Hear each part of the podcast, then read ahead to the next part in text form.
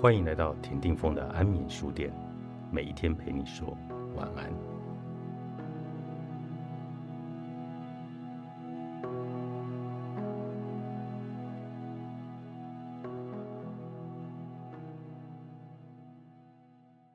悲伤是爱的副产品。我们爱过，所以我们所爱的人不能再陪伴我们时，我们一定会悲伤。然而，他们虽然离开了。我们却不必停止的爱他们，或者不再思念他们。只要能接受这项事实，知道你对那个人的爱永远不会消失，就能深入体会悲伤的含义。艾比去世后的第一年，我非常的想念他。我们过了那一年，甚至还要再过一些时日，才能习惯他已经不在人世了，习惯他不在于平日陪伴我们。习惯他不会跟我们亲吻，道晚安，或早上一起吃早餐。我们不再需要开车送他去参加课外活动，帮他梳头，跟他分享奇幻书籍和一起出门逛街，跟他讨论男朋友，大家一起跳进海浪里去戏水，玩纸牌游戏或者看浪漫的喜剧。我们已经无法带他去游泳池玩水。以及到篮网球场上玩球，我们失去了艾比，尤其再也听不到他和他朋友不断发出的喧闹声，这对我们影响很大。然而，随着时间的推移，我已经习惯了这一点，也逐渐接受了他。说起来让我很难过，但我不再期望他走进前门，听到他走出我们办公室的脚步声。看到他早上坐在餐桌前的脸，悬挂他洗的衣服，以及帮他买洗发精、图形卡片，他最喜欢的午餐便当，我现在已经接受了这一点。我的大脑已经接受了这项残酷的现实。我过去生活的一部分，成了我现在生活的一部分，成了我现在住所的一部分。我们非常的喜爱、牢记，并且经常的谈论它。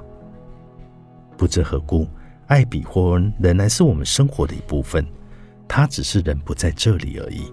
他发生过，他存在过，他非常非常的真实。我可以透过各种小方法让他存在，像是可以幻想他会为我挑选哪一条裙子，让我穿着去参加特殊聚会，戴着一枚小戒指，让我每天都会想起他。参观他生前喜欢去的地方，和他的朋友聊聊他以前的事情，大声的唱出他最喜欢的歌曲，偶尔也会依偎在床上阅读他最喜欢的书籍。乔治·伯南诺的《悲伤的另一面》大量的描写他对许多悲伤复原力者的观察，以及这些人养成的共同习惯。其中一章节就介绍了丧亲者如何与死者保持联系，例如和亲人的朋友保持联系，珍藏珍贵的物品作为纪念，参观死者喜欢去的地方，找时间享受平和和宁静的时光，因为这是死者教导他们应该珍视的东西，甚至与死者交谈。波南诺如此的解释，不管这种关系如何。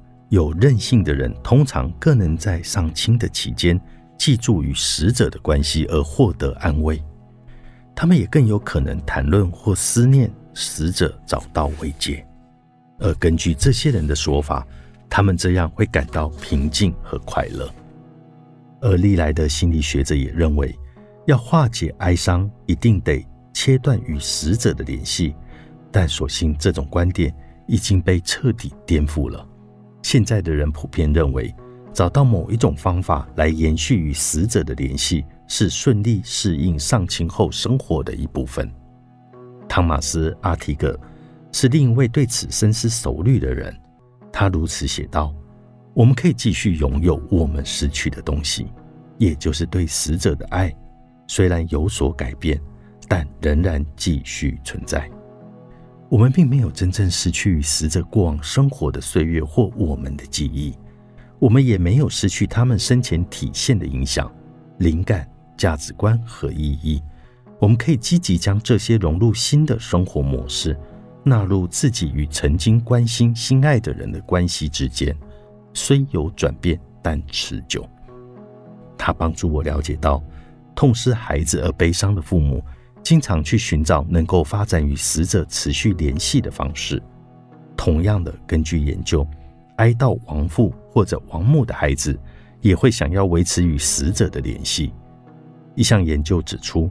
三分之二的孩子在父母去世两年以后，仍然可以透过与他们交谈来想念他们、梦见他们，或感到被亡父亡母注视而感到与他们仍有联系。在沃登哀悼的四项任务，最后一项任务是在开始新生活的过程中与死者建立持久的联系。沃登写道。要使哀悼者与死者保持联系，但不会妨碍他们继续生活，就需要找到纪念死者的方式，也就是怀念死去的亲人，让他们留在身边，但仍然要继续的过生活。